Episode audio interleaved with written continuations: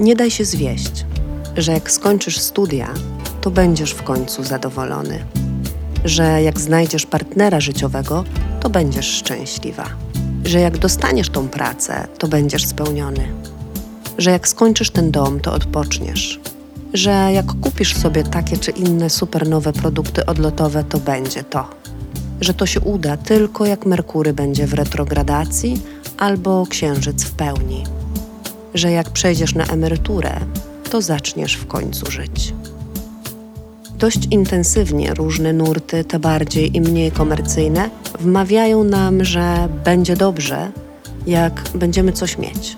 Jakiś wartościowy przedmiot, jak odniesiemy jakiś sukces, osiągniemy jakieś wysokie stanowisko, urodzimy lub spłodzimy jedno albo dwoje dzieci, albo znajdziemy partnera życiowego.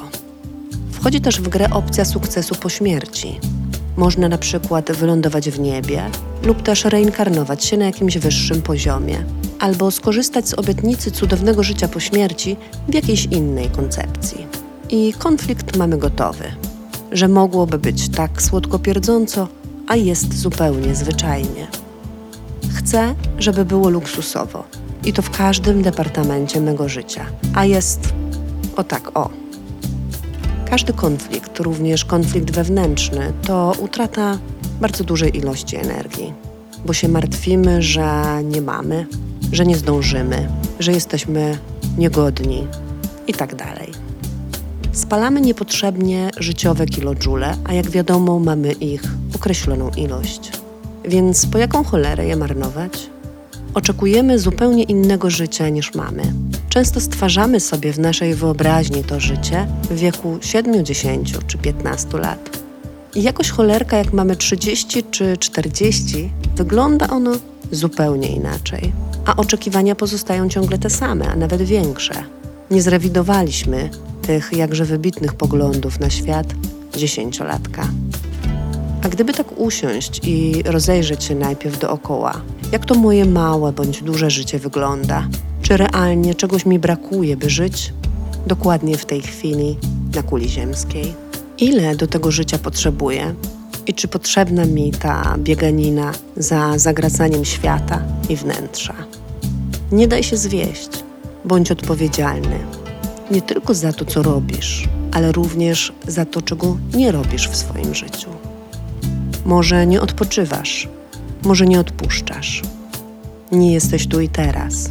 Może nie cieszysz się z herbaty, nie zwalniasz, nie mówisz prawdy, nie przytulasz człowieka. A może nie jesteś dobry dla siebie, albo wiele, wiele innych. Każdy ma wszakże swoją listę odpowiedzialności za to, czego nie robi. Siedzisz w pracy i myślisz, a jakby to było, jakbym mógł pracować gdzie indziej. Tam mógłbym czynić dobro, bo tu się to zupełnie nie udaje. A gdy przyjrzymy się tej pracy, to może się okazać, że świat można uratować będąc dobrym księgowym albo panią w urzędzie, która ratuje zagubione w dziwnych papierach dusze.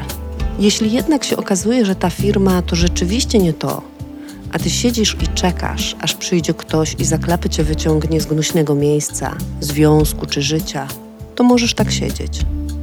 Tylko ty jesteś odpowiedzialny za to, czego nie robisz. Nie dzwonisz do niej, choć chcesz.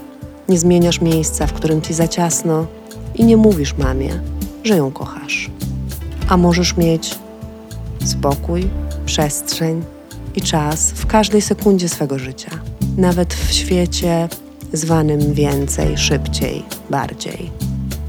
Bo ile czego i kogo naprawdę potrzeba ci do spokoju, zadowolenia i radości.